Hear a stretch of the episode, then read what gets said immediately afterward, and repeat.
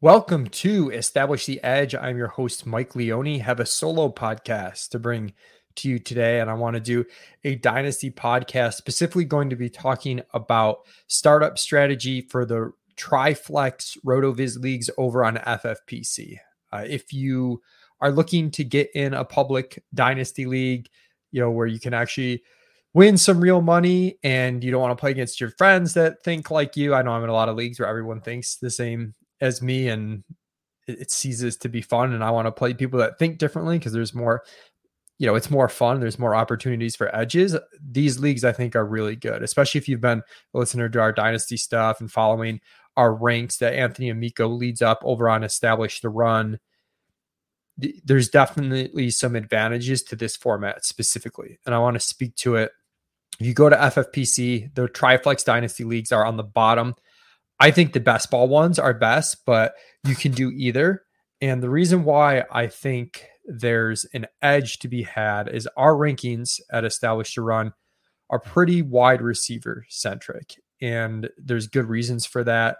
The shelf lives of the players are longer, the hit rates are a bit better on wide receivers. Um, it's less volume dependent, there's less injuries at the position. So our rankings reflect that. But sometimes if you're in a regular league that just say starts like two running backs, two wide receivers, and a flex, it's you know can be difficult to fully take advantage of the fact that we're different than the market in a way that we think is correct, but there's only it's only so far you can push at edge if you're playing in a shallower league. The deeper the league, the more you can extend that edge. And in redraft, you know, we can extend this edge with being more invested in wide receivers by doing a zero running back or hero running back approach. And we we talk about that often in managed leagues. It's not something that I think people apply to dynasty leagues that much because there's just a different mindset. People want to build, you know, a squad that's pretty strong top to bottom. You know, that's their goal. And these triflex leagues really give you an opportunity to if, if you like you could go full zero running back which kind of seems crazy and i'll talk about why. So your starting roster spots are going to be one quarterback two running backs three wide receivers which is different than other ffpc formats one tight end and then here's the kicker two regular flexes and one super flex. So you're starting a lot of players. That's uh one two three I'm doing math in my head right now. You're starting nine players each week. There's no kicker defense to worry about, which I also like. Um, so you're starting nine players. And I like to have five wide receivers and two quarterbacks going every week if I can. And that's pretty crazy in a super flex league to be able to start both your quarterbacks and still get scores from five wide receivers. Now we throw in the wrinkle that this is a best ball league and you probably want eight to nine really good wide receivers to get wide receiver scores from over the course of the whole season. And I don't think most teams are going to realize that, and they're certainly not going to build that way. And it can be difficult to build that way. I mean, you only get one one pick per round, and I don't think people realize when you're in a best ball league with deep starting rosters how many contributing players you really want on your team. So again, the first edge I think is just knowing that you can go wide receiver heavy. And if you stink at the two running back spots, I mean, think of them as instead of looking at them as like you're starting two running back spots, the mental trick I like to think is okay, I'm starting three wide receivers, two flexes. That's five spots, two running backs, that's seven spots. Let's look at them as seven flex spots. And you know, your two running backs happen to be flex six and flex seven, is the way I, I try to look at it sometimes. And the other reason you can go full zero RB, and when I say full zero RB, I mean really not drafting a running back at all, maybe in the first 10 rounds, uh, which sounds really extreme.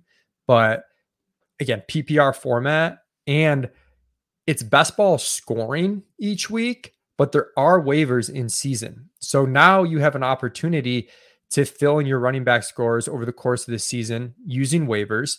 There's also a lot of good values late in the draft at running back because most people are stockpiling younger talent, lottery ticket types late in the draft. So players like a James White, for example, no one's going to want to draft a James White. James White could get you 10 points a week in, you know, round 18 of or, or later. in this startup, and that's huge.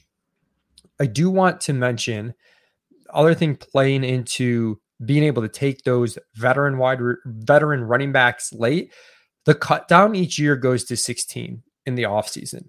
So if we're super deep at wide receiver, we want to keep our you know 9 to 10 high quality wide receivers each week. We want to keep you know likely three quarterbacks each year, sorry, not each week, each season. We want to keep three quarterbacks each season.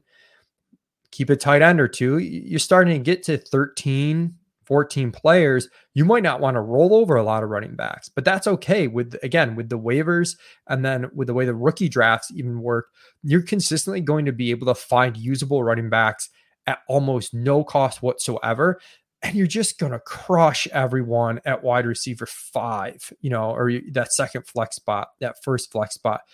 You're going to bury them. And it's hard for people to to figure that out. So again, the ways to accomplish this are to draft wide receiver heavy early, but also to trade down in your draft. I am in a startup right now. I've traded down a couple of times already. I did trade up at one point to get a quarterback when I got a little nervous But I traded down. I traded my first trade is I traded the 110 for a fourth round pick, a fifth round pick, and a second round pick next year. Don't put a ton of value in that second round pick next year, but that was sort of, you know, that the extra value gain I was getting on that trade. You know, most trade calculators have that first for the fourth, fifth pretty even. And again, because of the structure of this league, I think getting an extra high quality player, extra top 50 dynasty player is just massive. And by our ranks, you're definitely going to get a top 50 guy, even in that fifth round, even though it's past 50 picks at that point. Um, and then you've just got those second round picks as trade value. I did another trade.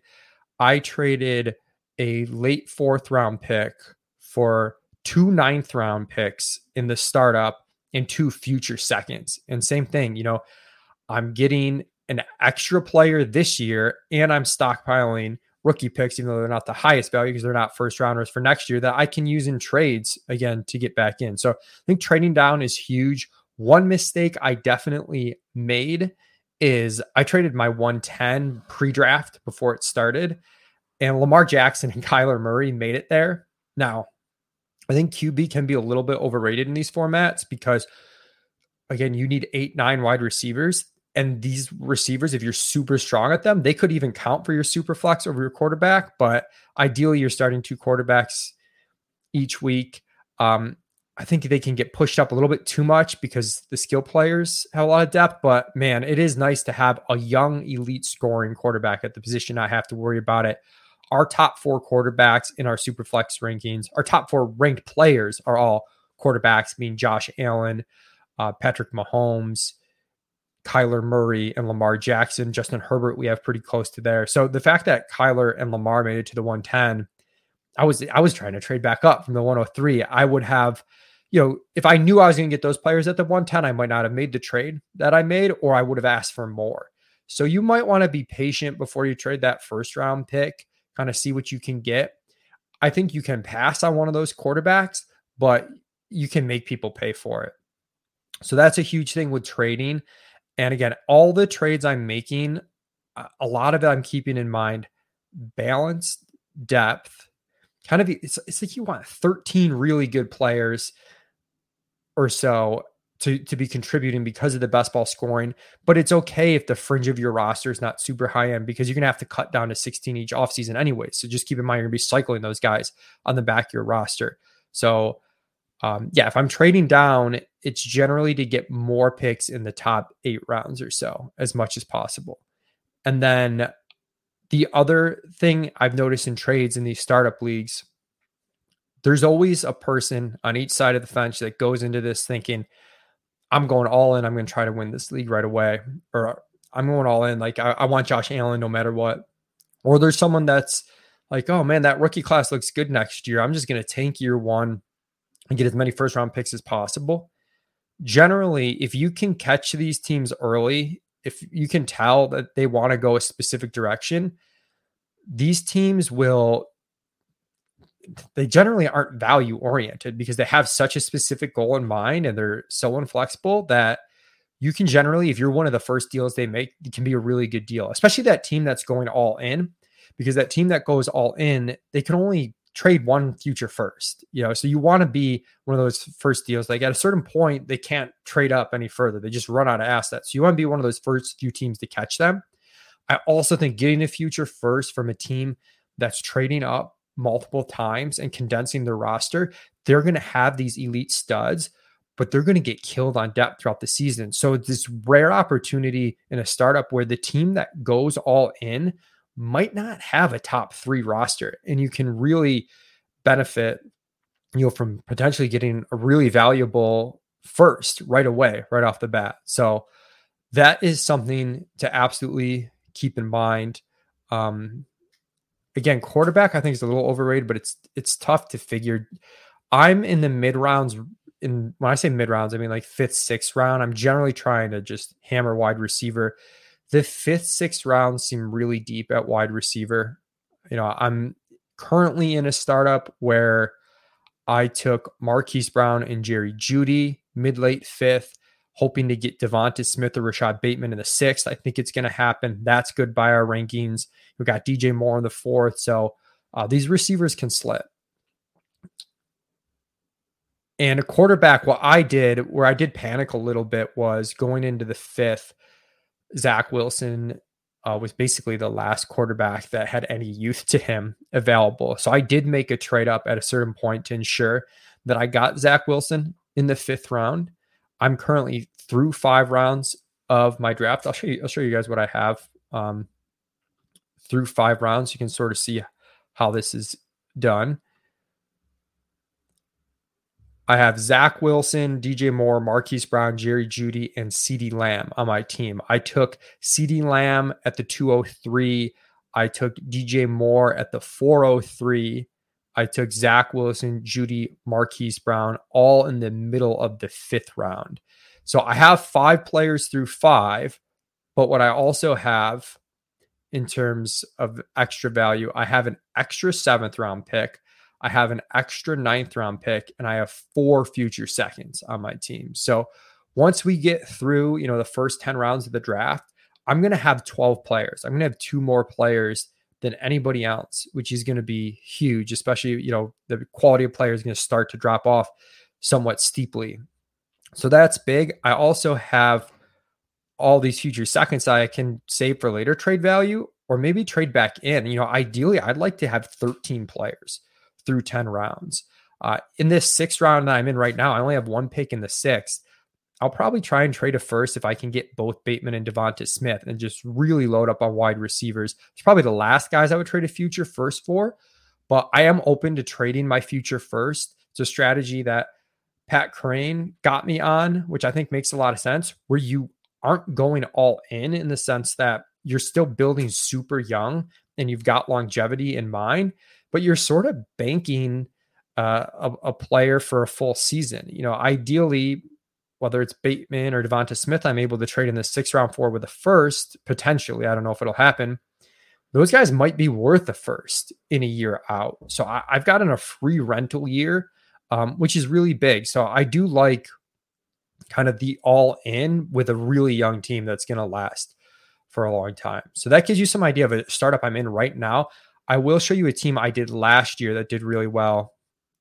Humble brag on this team, but just to show you how this strategy can work out. I won this league, and again, I mentioned quarterback being overrated. I won this league with um with Mac Jones, Zach Wilson, and Ben Roethlisberger at quarterback in a super flex league last year. The reason I was able to do that wish I could bring up last season. I don't think it lets me bring up last season. But if you look at running back, I was able to take some chances late. I drafted Rashaad Penny, Elijah Mitchell late because I'm just loading up in a full zero RB, taking them late. So those were lucky but huge wins. You can see at wide receiver, though, I was able to just go absolutely ham at wide receivers. I traded down so much, took DJ Moore, Deebo Samuel, Cooper Kupp, Jerry Jeudy, Brandon Aiyuk, Stefon Diggs, Michael Thomas, Tyler Boyd, Jaylen Waddle, Rashod Bateman. Like I just smash wide receivers, getting as many picks as possible in like rounds five through nine. You know, Cooper Kupp and Deebo Samuel last year weren't going that early. They were like eighth round picks, I think. and I took George Kittle tight end. He was my, I think, my premium pick, my second rounder last year was taking Kittle. Everything else, uh, I've traded down. I don't think I had another pick until the fourth round last season. So, um, that's that's in way this strategy can work. So now, of course, I got super super lucky that Kupp and Deebo hit in such a huge way, but that almost covered me where I think there were some weeks I probably didn't use a second quarterback in my lineup. And I had three pretty bad quarterbacks playing. And um, it was okay because I was just so incredibly deep at wide receiver. These teams were scoring each week. And again, the best ball scoring, massive, massive to have that depth. Um, last thing I want to hit on here, quarterback position is is difficult. Again, I've had the mindset the last couple seasons in startups where I've skimped on quarterback a little bit to be so good elsewhere. And it's a strategy that helps you win right away because the price that people are paying for the elite quarterbacks is generally one taking into account their longevity. So they're not necessarily seeing that return on value immediately. I will say in some of those leagues, where a couple seasons ago I took Matt Ryan. You know, I took um you know, I've just got some weaker quarterbacks of that nature where I had teams where I had four or five quarterbacks that were starting that are down to, you know, one and a half starters now. And that starter might be Matt Ryan, who's on his last legs. And you do increase your ability to win right now, but you also can end up in trouble in a couple of years and it's trouble that's hard to get out of. It can be difficult to acquire quarterbacks, especially if you're in this spot where your team has been good, you don't really have good picks, you've maybe gone all in, and the price tags and the trade market on quarterbacks can be inflated in these super flex leagues. So I am a lot more willing than I think I have been in the past to maybe try and get one really strong quarterback. I think in these triflex leagues, if you're getting two super high end quarterbacks, you're probably overpaying for it and you're not getting the value you think given the required depth at wide receiver to do really well in these leagues. But I think if you can get one, again, I'm certainly kicking myself for trading that 110 that I did. I would have gladly taken Lamar or Kyler there and you know tried to trade down maybe more aggressively with my second, third, fourth round picks to make up for it and get my extra players that way. Maybe trade my future first to get an extra player in that mid tier. So I hope this was helpful. It's kind of walking through how I think about these leagues. Again, I think it's a pretty unique opportunity just because there aren't a ton of leagues where in dynasty startups you can go full zero running back with so much success. And this one, you are uniquely situated to do that because you need eight to nine high quality wide receivers. You only need two running back scores a week. You have waivers in season and the offseason cut down is to 16 guys. So instead of stashing young guys up and down throughout your roster, you know, with your picks, you know, 16 through 20, you can start taking really boring contributors at running back and then a couple dart throws. Like I took Elijah Mitchell last year. Luckily that worked out. I also took, you know, some guys that completely flamed out, but waiver period. Can I drop those pretty easily? Thanks for tuning in, everybody. We'll be back Next week, I'm going to have Eric Beimfohr on the show to talk about Best Ball Mania 3 on Underdog. We did a great episode last season, um, kind of galaxy brain thinking how to win that tournament. So this one will be a little bit more specific strategy wise than the one I did with Justin Herzig, which you haven't listened to, was a great primer on getting ready for Best Ball Mania 3. And then two weeks out from now, I'm going to have Jack Miller on, who's done some great work on us, on, on ETR for us. Uh, he's just did an article looking at underdog win rates based on running back strategies. And he really took the time to dive into the context of player performances to explain those so that we don't overreact and really understand why the win rates of certain running back strategies occurred. And I'm excited to talk to him somewhat about that article and extending from it the running back dead zone, which was god awful last year, somewhat predictably, uh, except for some of us who took Mike Davis now and then, raised his hand. But this year, I think it could be different. And I want to get Jack's thoughts on that. All right. Thanks for tuning in, everybody. Hope you have a great day.